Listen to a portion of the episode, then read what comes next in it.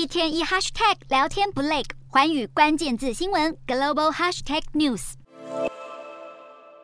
中国甘肃省兰州市一名三岁男童一号在家中一氧化碳中毒，父亲焦急的想将孩子送医，没想到却遭到防疫人员阻拦，救护车更是迟迟不到场。最后，父亲强行闯关，但还是来不及拯救男童的性命。男童父亲悲痛的哭声令人鼻酸。事后，警方发出通报，声称接获报案，不到十分钟就到场协助送医。但这个说法马上遭男童的父亲和多名目击者打脸。兰州民怨沸腾，许多民众上街声援男童家属。讽刺的是，救护车等了一个小时，等不到。大批特警却在不到二十分钟就火速到场驱离群众，妇人情绪激愤，对着特警哭喊：“疫情三年就是他的一生”，成为风控悲剧的最佳写照。这句话也被做成图卡在网络疯传。